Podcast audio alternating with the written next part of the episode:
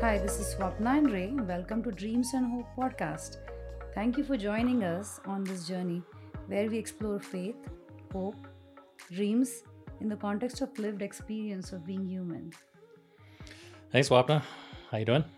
Good. Happy New Year. Happy New Year. Yeah. We have a special guest. We're back uh, with Tim Sean Youmans. This is his third, t- well, it's officially his third podcast, but he's only, we've only met with him twice. Yeah, How you doing, Tim I'm Sean? I'm good. Um, I'm calling you Tim Sean because you said your friends call you Tim Sean, so I'm just assuming that we're friends now. I think that's a good assumption. All right. Yeah. Sounds good. yes, for sure, for sure. You know, this is good to be back with you guys. I really enjoyed the last conversation. yeah, thank you. We did too. I uh, edited a little bit too much last time, but I hope this is better. I think it's going to sound better this time. Isn't it nice to be able to edit your life? Whoa, that would be interesting. Yes, erase the parts that are not perfect, right? I don't know. You got to leave some of them in there, but there are some that you'd like to pull back. I was uh, I was doing the 25th of December. We had church because it was a Sunday, and we had communion. We had um, actually, yeah, no, no, no. We had it was the first of January. I'm sorry, I'm I'm kind of mixing it all together. And I had different couples in our church come up and pray over specific things about the year 2023 in our church and stuff like that. Yeah. There's a guy that I've known for a long time, and I said, "Hey, Doug, why don't you come up?" And as soon as it, like, I could hear it floating in the air, and it, his name's not Doug, his name's Dale. And I wanted to like swipe it out of the air, and I said, "Your name's not Doug, your name's Dale." You know, so Yeah. it's like I'd like to like pull some of those things back, but normally, you know, well, I mistakes mean, are okay. But just to give just to give sort of people a peek behind the curtain that are listening, um, if you're somebody who's in those positions where you are um, curating or you know Uh-huh. officiating some sort of really Mhm. important thing, it's easy because you feel the pressure. Someone whose name you would know, oh, I mean, Yeah. easy. Yeah. You can in that moment go into a little panic, like baptism. Um, you know, that used- the worst. yeah. So I got into the habit of taping somebody's name on the on the back Uh-huh. of their of their robe. Yeah. And and when they saw me do it, they would be a little offended. And I said, "Trust me, I love you. I know you." But I get out there in front of everybody, and I'm Now, once they them. get in front of everybody, they can't remember what to say either. So I mean, I think yeah, yeah, it's frustrating, but it's a we have baby dedication, we've got baptism, we got stuff that you know you just say people's names, and it is so bad. you you think you've got it, and the older I get, the worse it is. I think. the worse it gets. I, I I feel that for sure. Like even just the short term memory changes as we grow older, and so man, I just credit it to my wisdom, the the the old age wisdom that's coming to all of us is uh, kind of taking out the unimportant details such as names and I like how you say old age wisdom. That's that's a good spin. That's a good spin. for sure we are trading wisdom we are trading uh, short-term memory for wisdom Yeah. So in the Jewish tradition, I'm just going to jump right to it. Do it. Yeah. It's sort of like the observant. I want to say probably more conservative, but that may be even overstating it. Part of the tradition is that God is nameless. Right. mm-hmm. Right. um, and that the way you would, if you were really observant, the way you refer to God is not by God. Even saying God, God's not a name; it's like a description of a deity. But you would refer to God as God of the name, uh, Elohim Hashem, Mm-hmm. divine name, Hmm. and and then it was shortened even to you just refer to God as Hashem, the name. Um, Hmm. And it's this, like you know the story of Moses where he sees the burning bush. Yep. And he wants him to go back to Mo- to Egypt and set the people free. tell me the story i'm not that familiar with all the Ah, okay. stories So the Israelites, um, in their history, as it's recorded in this ancient story, is they had they had moved to Egypt during a, a, a drought mm-hmm. and famine, and when they got down there, uh, they were received well because their ancestor Joseph had become governor. I mean, there's details, right? But so he makes space for them in this land in Egypt called Goshen. And so it was so good they decided to stick around. They Yeah. didn't, after the famine was over, they didn't return back to their homeland. They stayed in Egypt. Well, eventually, a, a, a king or a pharaoh comes to power who isn't really hip to the fact you've got these foreigners living in your land. And so he enslaves them. And they stay enslaved for 400 years. And it was a how much how many years passed? It was like several hundred years, and then it said they didn't remember his name, like they didn't Mhm. remember Joseph at all. Right. So there was nobody on the radar. And and we think about America's two hundred and some odd years old, and we think it's a long history. we but- have no sense of time. yeah, Mm. Yeah. but man, in that day, this was past generation, generation, and then all of a sudden there was a guy that was like, "Who's Joseph? Who?" Yeah. So- So, Moses, you know, he's born as a slave um, during a time when the Pharaoh's going to. I mean, this is really dark. He's committing infanticide. He's killing the firstborn sons of the Egypt of the Hebrews Mhm. slaves to control their population. And Moses gets put into the basket, sent down the river to spare his life by his mother, his resilient mother. And then he's raised by the Pharaoh because the Pharaoh's daughter finds him in the basket. Hmm. But when he's grown, he finally grows up in this privileged position, and then he realizes that he's Hebrew, and he sort of has one of those aha moments. And in a in a moment of sort of like passion and injustice, he kills an Egyptian soldier who's uh, abusing one of the Hebrew slaves, and then flees. Hmm. He runs because he knows he's done this horrible thing. And so, however many years later is when God appears to him and says, Okay, I want you to go back. And I want you to be the one who confronts the Pharaoh and demands that he release these Hebrew slaves. And he says, he finally says, Okay, I'll do it, but can you tell me who should I say is sending me? And that's when in the Hebrew text, Mm. the answer that God gives is a version of a Hebrew word that was not a, a word in use, but it was similar to the root word in Hebrew for, for the verb to be. And so this is where the fun gets in because with translation, uh, it gets translated as God's name is I am, mm-hmm. like because it's close to the verb to be, but probably what it's implying is God says, I am existence. I am everything right. Mhm. that exists. And it's those those Hebrew letters, you know, it translates in English uh, Y H W H, and it sometimes gets pronounced as Yahweh. You ever heard that I term? think so. Yeah. Yeah, but technically, you're not supposed to say it. Right. It's supposed to be like a breath, like a Yeah. Yeah. Like if you, yeah. In fact, I heard a rabbi once say, if you try to pronounce you, these these consonants, yod he vav he, if you tried to pronounce y h w h, what you would get is yeah, this is the breath. yeah. yeah, Um, so fast forward thousands of years, and Jesus is on the scene, and they asked him, and he said, "I am." He said the same. Well, in Greek, I guess. he does. was that in Greek or was that in Hebrew? He I don't was know where- saying it in Aramaic. He was saying in Aramaic. It got remembered Yeah, and I'm written sorry. down Yeah. as Greek. right? So, but he said the same thing. He said, "I am," and so he was putting himself in the same camp as this God Yahweh that called Moses. Mhm. Um, and I went, and Moses, interesting. I mean, it's his whole story is fascinating. Um, you know, 40 years he leaves, he comes back, he's an old guy, he's 80 years old, and he's supposed to release all these Hebrew slaves.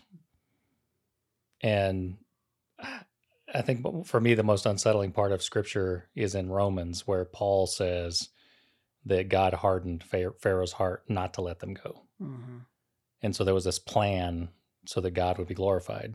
Um, and it's really tough. That's hard because we, you know, today think, oh no, everybody, everybody has free will, does what they want to do. Everybody has free will all the time in every situation. yeah, in every situation, and yet, But you know, it's almost not true. I think you're you're bound by the context that you live in, the mhm, culture that uh, is an uncon- almost an unconscious pressure mhm, to conform to and your past and the past experience life experiences so free will is i feel it's hard to really for me to say that we have free will yeah. There's a debate in theology. There's a debate in in Philosophy. I mean, philosophy. yeah, is- there's a debate everywhere with thinkers. Is it free will or is it is it predetermined like a cosmos? You know, like uh, something Mm. written in the stars. But for me, it's Like all it all comes down like destiny's sort of. But for me, it comes down to choice and, um, let's say there's someone that has just a life of, you know, evil, let's call it, or they make bad choices, and they end up in prison, and then we say we're gonna they're gonna do a rehab, like re- rehabilitate them. If there's free will, that person has a choice to change, and if not, then they're just going to continue the way they are, you know. But I think it is circumstantial based on, you know, how you process thing, how you grew up, what your experiences are, but also who believes in you, what kind of hope is around you, you know, I mean, and who's encouraging you. And so I don't know. I have a hard time saying there's no free will, but I also have a hard time saying it's all free will. it's this weird dance Mhm. between the two the two extremes. like following God's plan or, or kind of being open to having faith in the universe or just Right. letting thing happens instead of saying this is what my plan is and this is what I am going to do. Kind of there is this more that's always floating around for me. And sometimes though we choose like today we're meeting was this supposed to happen? We could say now that we're sitting here it was. But before today there's a lot of logistical challenges that we had to put on the calendar, we had to talk about it, we had to agree. I asked you to open your office. I mean there's a lot of things that happened that were choices that we made, you know. Yeah, Um, there's this old adage in evangelical Christianity um, God loves you, which I like that idea, but God loves you and has a plan for your life, a wonderful plan for your life. Yep. This is one of the four Roman, the four spiritual laws, and that's the first one. And I like the idea that God loves you, but I, I remember always wondering does God have a plan for your life? Um, maybe a, gen, a general plan, but I don't know about Right. a specific plan. Right. Um, but I find even um, that, that students here in, in my religion classes that that's their default position Hmm. that God is sort of moving all the chess pieces. Hmm. And, they don't that- have to do anything. I think it's their way of honoring the idea of God. Okay. You know, God is in control, God is all powerful. So surely God is moving all the pieces. Hmm. Uh, because it would be really it wouldn't be humble to say that if he's all powerful then he is but then he Yeah. invites humanity in the process there's this idea that god turned you know the the creator god let's put him that way like not just god in general the creator turned over um stewardship dominion over the earth and he there's an idea that he doesn't do anything on earth without man's will. And so he submits his will to man's will because he won't overstep that dominion he's handed over to man. And so if he's handed over dominion of the world and he's said be fruitful and multiply and all that, he works and he influences and he calls, but then it's up to man to choose to to listen and then God will submit to it. And there's this idea that God partners with man. He he he believes so much in the authority that he's given that even he will restrain himself from that authority. Right. So but it's still God, it's God's action or God's Right. will right.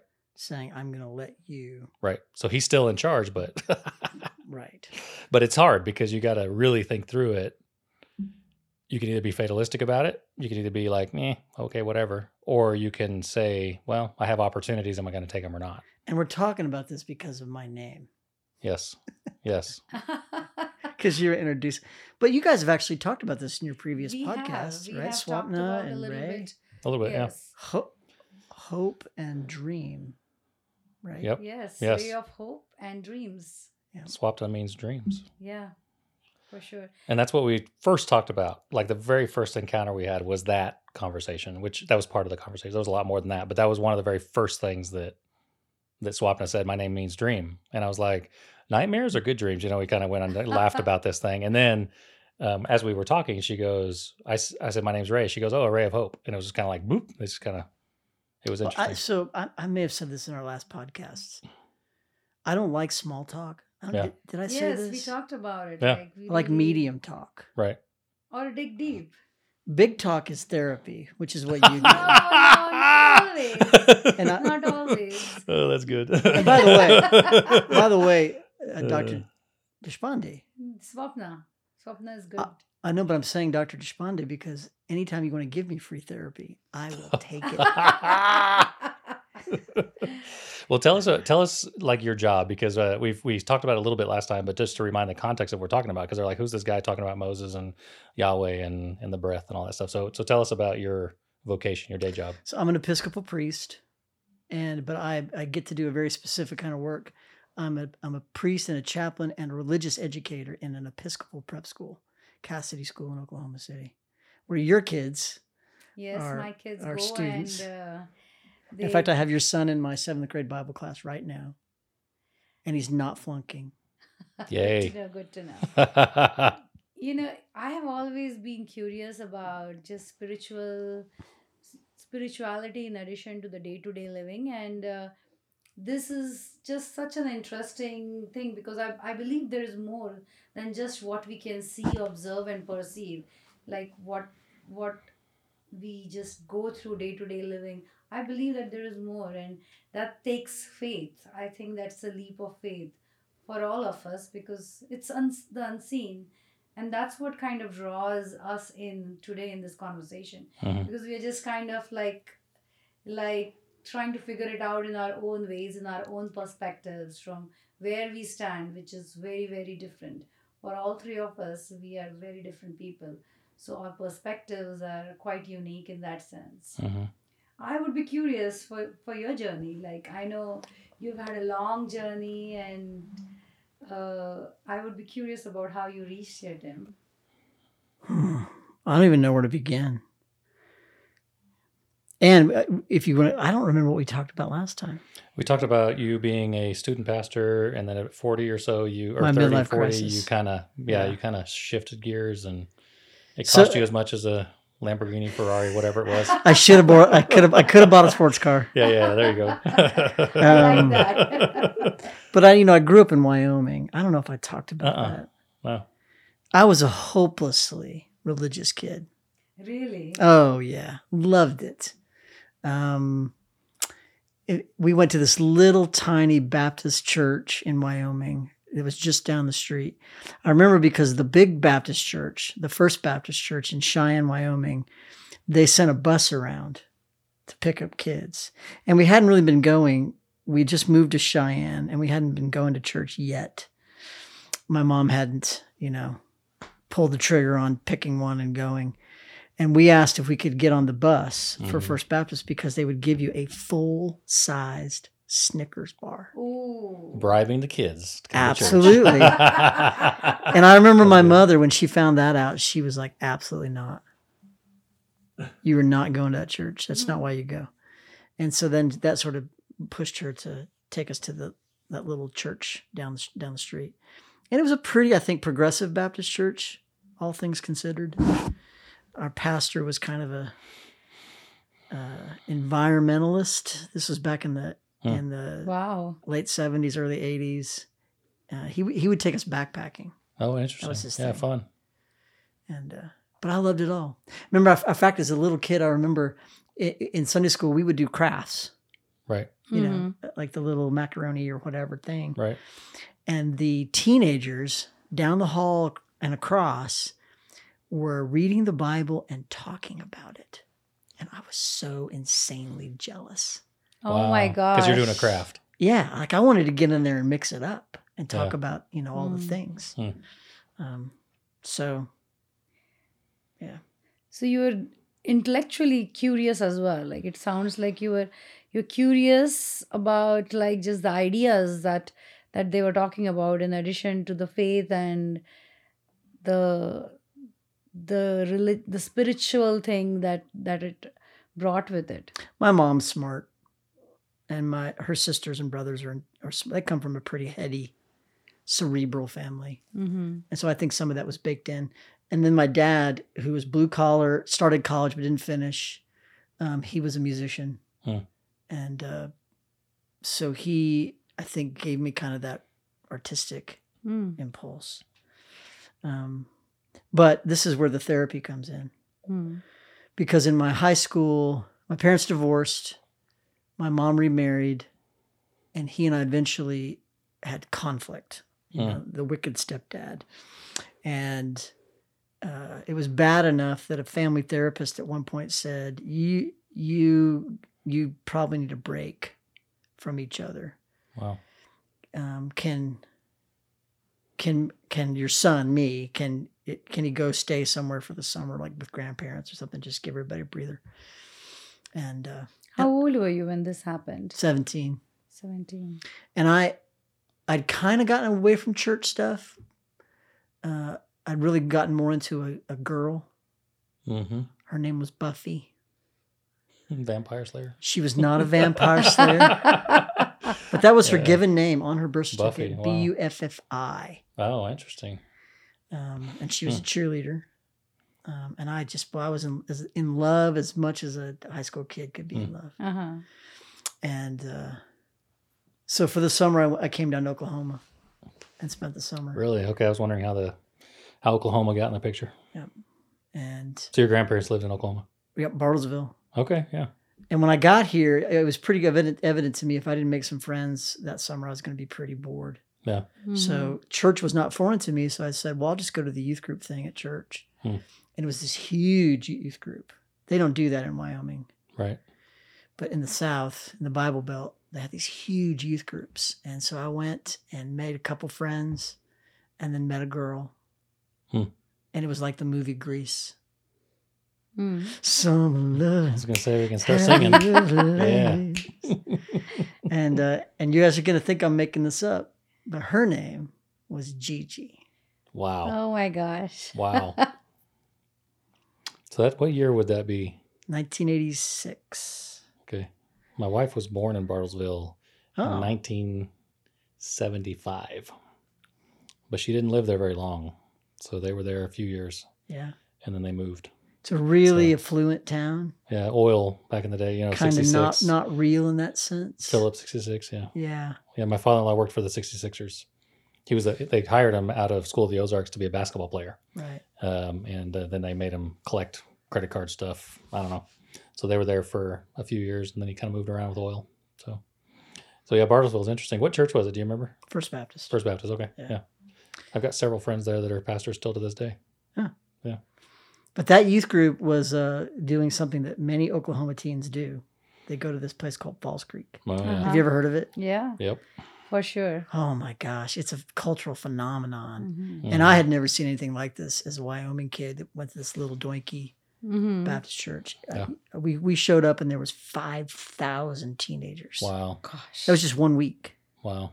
and that was back when Falls Creek still met in an outdoor tabernacle. hmm and there was no air conditioning and it was so conservative that you were not allowed to wear shorts Wow. wow.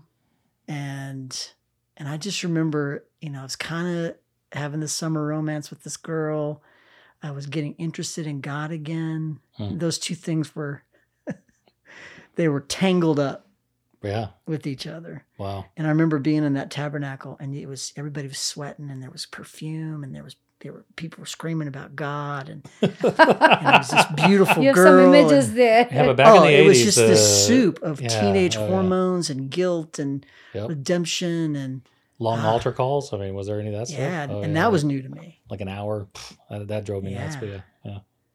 Altar call is when they they give a message and then they invite people to the front to make a decision public. And Mm-hmm. so it's not just in your seat private. You come forward to make a declaration, and they're like, I mean, they'll play the music, they'll do the heartstrings, manipulate you, Yeah. and rah, you'll, So you'll what are you run down the aisle. supposed to decide about? Jesus mainly. You're but gonna there's people that are like in relational problems, and I need to leave my girlfriend or boyfriend, or Yeah. or I need to burn that CD t- tape at the time, you know, or I need to I need to change my friends, or I need to. I mean, there's all sorts of decisions like spiritual decisions. Uh, stop doing drugs or stop Yeah. drinking. I mean, there's all this stuff. Mhm. Mainly though, Tighten it up, tighten up Yeah, your life. yeah. Tight, make it better. Be better. Make make better like be better. Yeah. Yeah. But really guilt driven, be better. And I'm not saying it was all bad. I think there was some that were Billy Graham. I don't know if you've ever seen Mm. Billy Graham and his his uh, preaching, and then they'll call people, and people would walk to the front. And really, the the main thing is they would say is Jesus, like, come here and you'll meet Jesus right here at the altar, And then he'll and then you'll figure it out with Jesus. and then yeah, everything will be Yeah. good. The epiphany will come. Yes, and then you'll you know all that stuff that we're talking about free will, it'll all be taken care of because Jesus will be your right. you know king.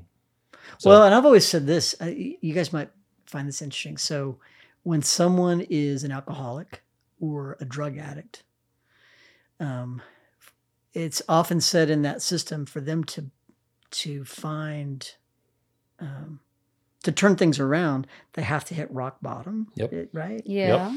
And so, part of what an intervention is when you gather friends Mhm. to you know read letters, you're bringing the bottom, you're rise, you're raising the bottom up yep. You're bringing bo- rock bottom to them rather than them waiting to get there on, on their Mhm. own. You're creating tension, and that revivals Yeah. are essentially like this, like uh, meta intervention. Yeah. that they're trying to convince you of your need for God. Mm. Um, Yeah. Existential. yeah, Yeah. That's a good way to put it as far as the rock bottom. They're raising, they're trying to bring the bottom to you. Really, I've heard people say you gotta you gotta lead people to be lost before they can be found. Mhm. And most people just live not knowing they're lost, you know. And so that's kind of the the idea behind it. But I I grew up in a similar situation. I wasn't Southern Baptist, but Baptist, Independent Baptist, and it was very similar. And I look back on some of it, and I'm like, okay, some of it was positive, um, like the youth group thing and the Yeah. The community and the camaraderie and the Bible, the very And very asking deep meaningful Bible, questions, asking questions, all like the good. big questions in life. Yes. Mhm. But then you get to some parts where you're like, someone took over. You know how music can manipulate you. You can you can actually create music to manipulate people's emotions. And so they'll take the music and they'll take a good speaker and they'll take kind of a, you know, like can you touch he- can you touch the fire of hell and they get you in a, a situation where they're just like scaring you to make a good decision. And that stuff I that's where therapy comes in, I think.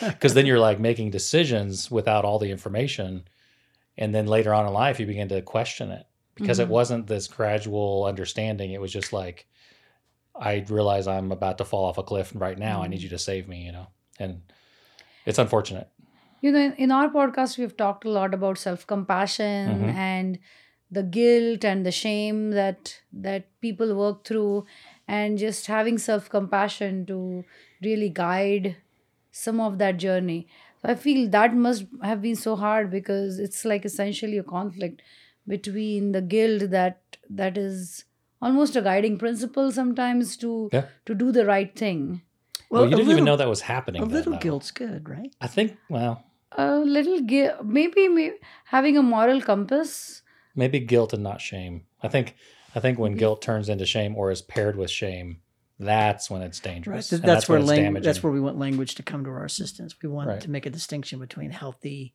impulses in this Mhm. general Right. milieu and and toxic ones. So like like if you're going to go to the store and you see something and you want to take it and you want to not pay for it, there should be a little pang of Right.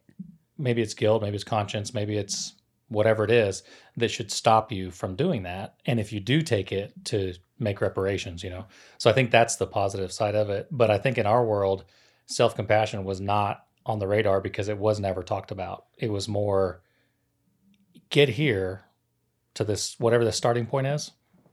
And then after that, you're on your own, kind of, you know, and it's kind of like you're left you're really left trying to figure out what life is about and how do I live with with temptation and how do I live with you know I have a girlfriend and and we have this temptation to do things and they're telling me not to do this stuff and then that's wrong and except the whole thing is not wrong. And you know what My I'm saying? Whole it's like this whole body thing is is like saying yes. yes exactly. And so it's like you're trying to figure it out and in, and and the, the the culture and I don't know how yours was you know with Oklahoma and then Wyoming was the talk was don't step into that. But if you happen to step in that don't tell anybody Oh. because then you gotta you you hide you become a really good hider because if you Mhm. did do that that means you're not a good person and that means you fell and that means you made bad choices and so instead of confession or instead of help you hide and get really good at hiding you know that that was kind of what our experience what my experience was so By the way, really you guys good. reminded me earlier. I, I'm telling this because I think it's funny. So this was 1986, 87. I moved to Bartlesville my senior year. Mhm. I stayed. So you stayed So with you your stayed there. grandparents. Yeah. Okay. Because I had such a good experience, a good summer. yeah hmm Um, Gigi ended up not working out. but did Um, buffy work out that's what i want to know So Buffy and I are Facebook friends. Gigi and I are Facebook friends too. cool Um, and they're both happily married, as as am I. Um, but what did stick was this new interest in religious spirituality, God, Uh-huh. Jesus. Yeah. And but early on that year, um, there's was one of my new friends at the at the time was concerned about my music, Hmm. and it was like Bon Jovi and Twisted Sister. I mean, it was Hmm. 1980s rock. Yeah. And he made this pact with me, and I think he probably felt like God was leading him to do this. For every cassette that I would throw away, he would replace it with a comparable Christian band cassette. Oh my god. And That's a big ask. I remember saying to him, his name's Scott. I said, "Uh, "No way, Yeah. I'm not doing that."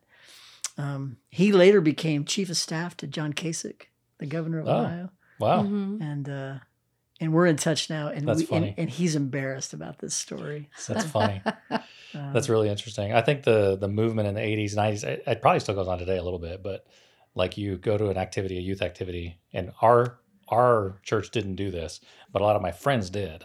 They would have like a barrel in the back with fire, and if you would bring your Toss CDs or tapes, you could toss them Oh in the fire. gosh. And so I have friends that would buy the same tape dozens of times because they get a conscience, throw it in the fire, and then be like, Yep. "Oh, I really want that tape," and they go buy it again.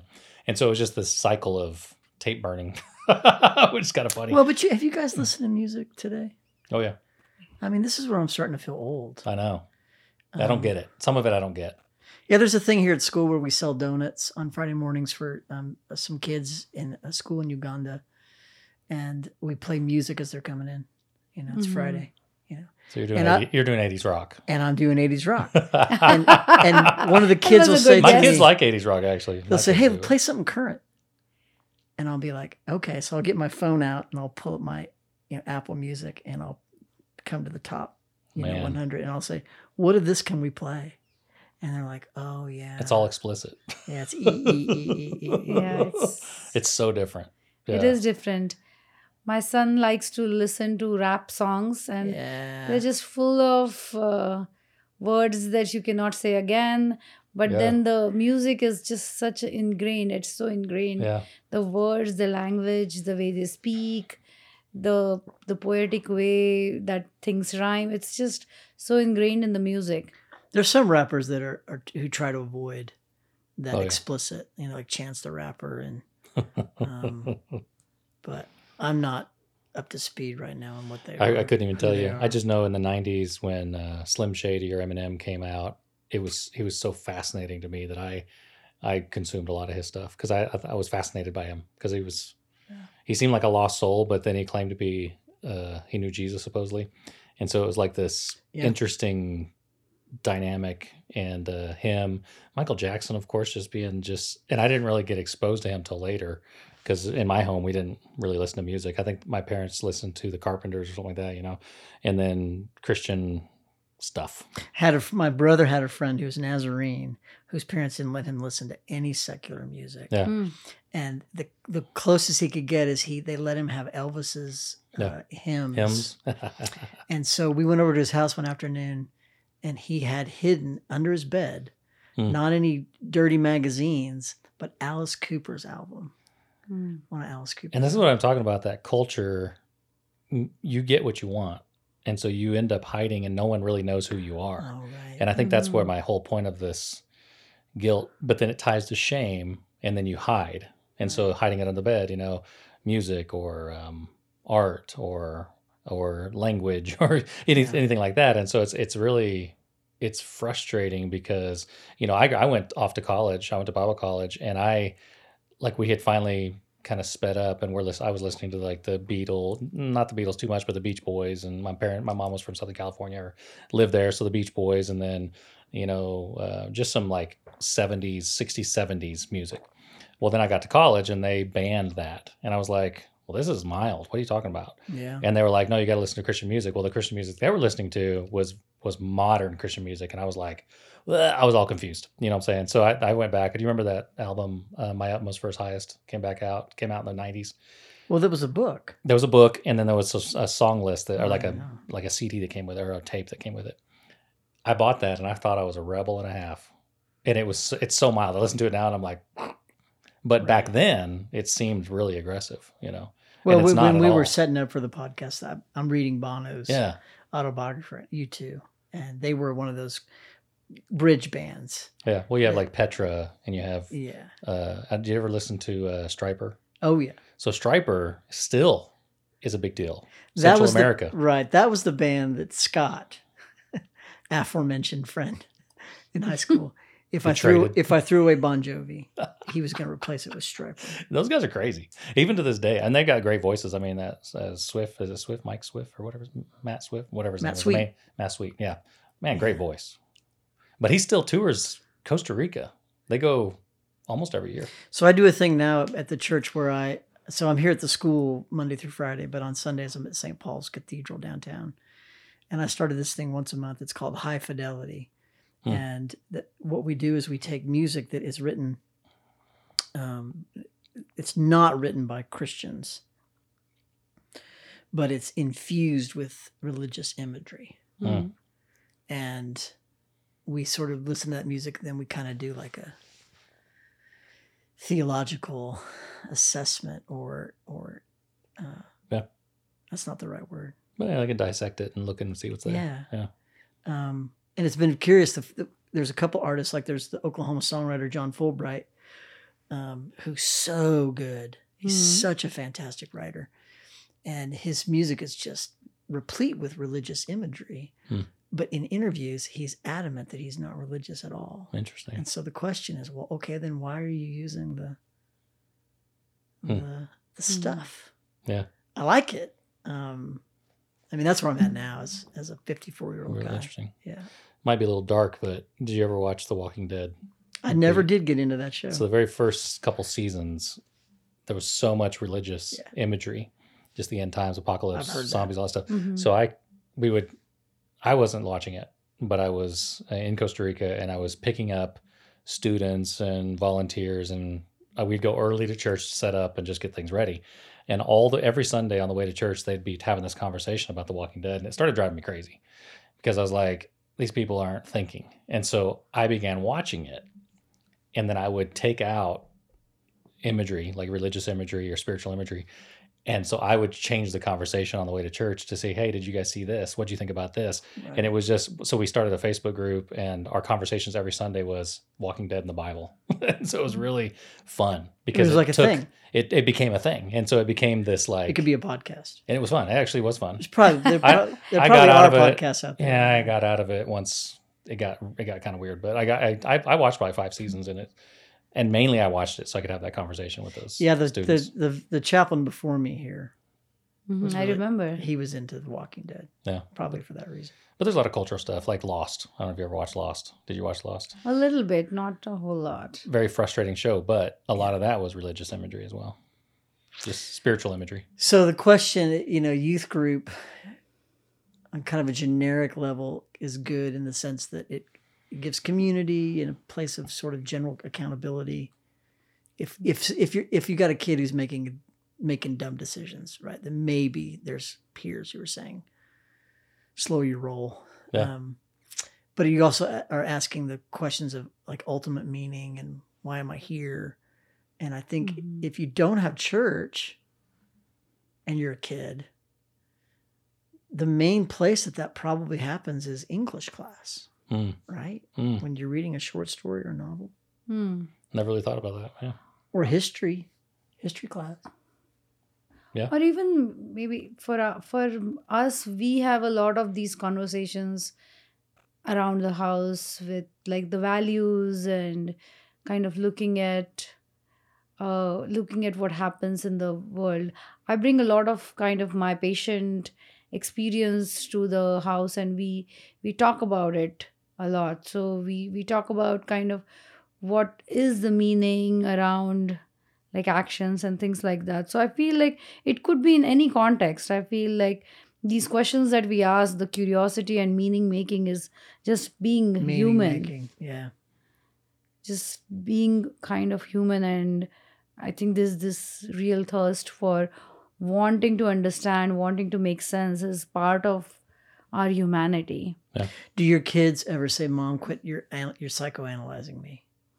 they psychoanalyze me back now.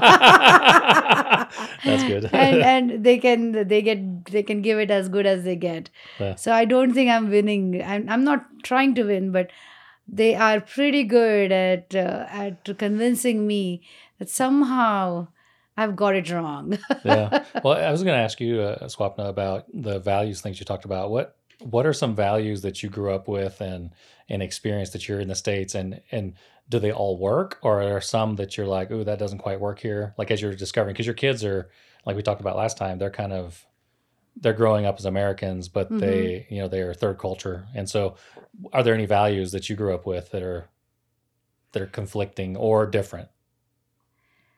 uh, values i think being really part of a community and extended family was a huge value Mm. that's a little bit harder here because Yeah. you don't have that extended family network if you are if you are an immigrant but that was a huge value and so it was more kind of collectivism like really think of everyone and Mm. maybe partly being a woman as well i feel like that's you got to respect elders and the plan may not work for you individually but you're just going along because that's the plan for the family. And that's a little bit different now with children. I feel like they are they have a plan that works for them and that's their preference.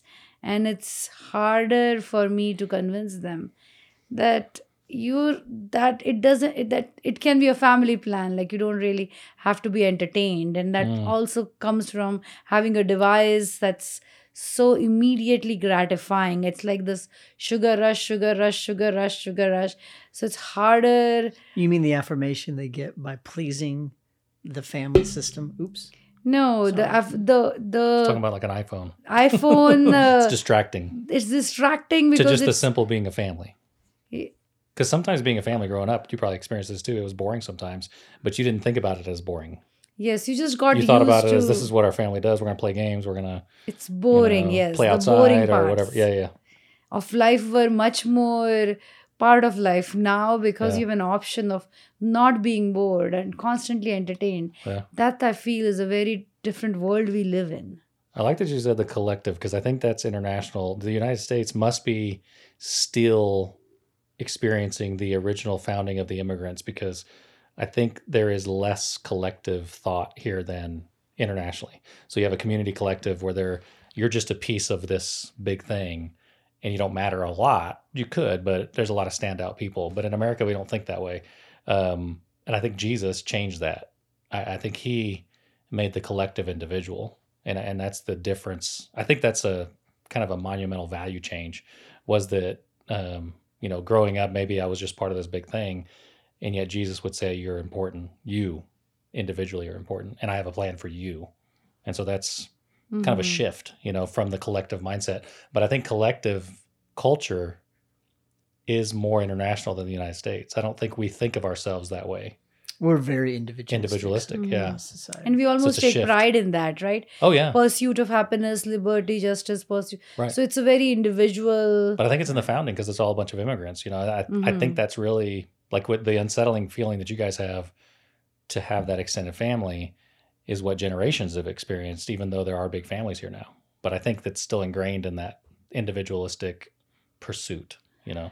And you know, immigrants are a particular kind of people because we immig- we immigrate because we we crave for what we don't have in our in our home country. So maybe there is an innate drive to be more individualistic, to be more exploratory, and leave what is safe and confound like conforming to the collectivism. So I did not like being uh, bogged down by the rules and lots of unsaid things. And so I found it freeing to actually be part of a different country when I came. It fits your I'm- personality, really. For sure. And now I'm going back full circle to really appreciating the values of the culture and all of that. Yeah. But when I started, it was not like that. if you were still in India, would it be as e- okay and easy for you to be a physician? Yes, for sure. Oh, okay. Yes, yes. Yes. So for so we uh, my mother's side comes from a physician family. Like my grandfather was a physician, My maternal aunt I meant was as a a physician. woman. I guess As that- yeah, maternal yeah. aunt, like my mother. But you still had sister. a role though as a woman, for sure. even though you were educated, even though you're a yes, doctor, yes, physician, yeah, Yes. yeah. And my yeah, so I had a physician, dentist in my family, and uh, and you were supposed to be a brain surgeon, right? I could have been uh, more than so cardiologist or a neurologist had definitely much more of an official physician ring than a psychiatrist. Yeah. But my dad is convinced. Like it took some years. In the beginning, it was like, "What? This is not real medicine." You're dissecting brains just differently, Yes, yes. It's fuzzier. not with a It's scalpel. way yeah. fuzzier. Well, you and I've joked. I mean, I, Ray, I think we've talked about it. Swapna and I both. I don't even know how it came up. I think it's because she she would come to chapel when her sons were little uh-huh. because it was at the end of the day, and she would see me in my talks trying to be funny, Mm. trying to get the kids to laugh. And we found out about each other that we both secretly want to be comedians. Yep. Yep. Me as an Episcopal priest and her as a psychiatrist. And we both think we're funny. We both we both believe we are funnier than the other. I heard about that from from Swapna when I first met her. And but one of the things I was I was telling you about this comedian Hasan Minhaj, who's Muslim, but he's from I think he's from Pakistan. Uh, yeah, I don't know where he's from. Anyway, he and he has a bit that he does. He calls it brown love. he said, if you want to know what he says, there's unconditional love in in my family. He said, but unconditional in my family is you will be a doctor. Yeah. Yeah. That's how you get unconditional love. those are those are like uh, rules of life that work out, and you don't really need to challenge them because they but have that's that collective, out. that Yeah. power, the, that the- the culture of the collective family. power of like really con- having you conform to a particular way of living because it's cultural and it's has been going on for centuries and that's what works it cha- changes but not not not i mean it does change uh, from And I think that's the the the world looks at the United States as a bunch of rebels and mavericks because that's here you're supposed to be you're supposed to make make a name for yourself. Although it is different. Well, so I will tell you, I I may be overstating this. I want to say that I am overstating this. Yeah. We always overstate things on this Yes. podcast, so it's okay. it's okay.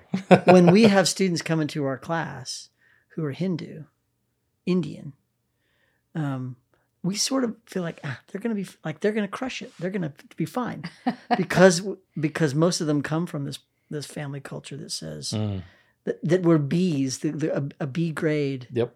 is a failing grade It's a failing yeah, grade, it's an yeah. F, yeah. That was my mom too. Where'd she come from? is that true? yeah. um, now that's there's exceptions to that, but Yeah. usually it it susses out. yeah, Yeah. they're very serious about their A's. Yeah. Yeah. Well, we're coming to the end of our podcast, believe it or not. I cannot believe it. Again. Again, we feel like we just started talking and Yeah. just started settling down into a rhythm of talking. Yeah. It was really enjoyable again. So I guess that Mm. means you're going to be the, the first repeat, repeat, repeat No. guest. so maybe we should just have you as a partner on the podcast and then we'll just be done with it. That way we can interview My other people, name you know? means honoring God. Is it? Yeah. Cool. That's so cool. Which part? Timothy. Timothy. Yeah. I was going to say Tim Sean. That's pretty fascinating. I don't know what Yeah. Sean is Gaelic for John. I don't know what the meaning of John is. Yeah. Timothy. That's good. Well, thank you for just sitting down and talking and uh, freeing this time to explore ideas that uh, that are hard to explore in this day-to-day busyness of life. So I'm Yeah. I'm really excited we can do this. I really thought we were going to do music. So we're going to have to do just an Yeah. exclusively music episode with Tim Sean Youmans. That way we can like just have you play a bunch of music because I, I I have a link in the show notes of the last one where people can go find your Oh, at band um, camp. your band camp. Yeah. And so I'd like to do an episode where we just talk about music and why because you're a writer, so you have stuff that Oh, you've yeah. written, and that'd be really interesting to do. So that that means we'll have to have you come back. I don't know when, six months, three months, month, next week. I don't know. We'll have you come back. We'll we'll we'll do that. I Yeah. loved the October the song October. It really Super good. spoke spoke to me. But I've listened to the the Right, because the we were circle. talking about how life, Yeah. your whole That's- place in your life shifts. Yep. yeah.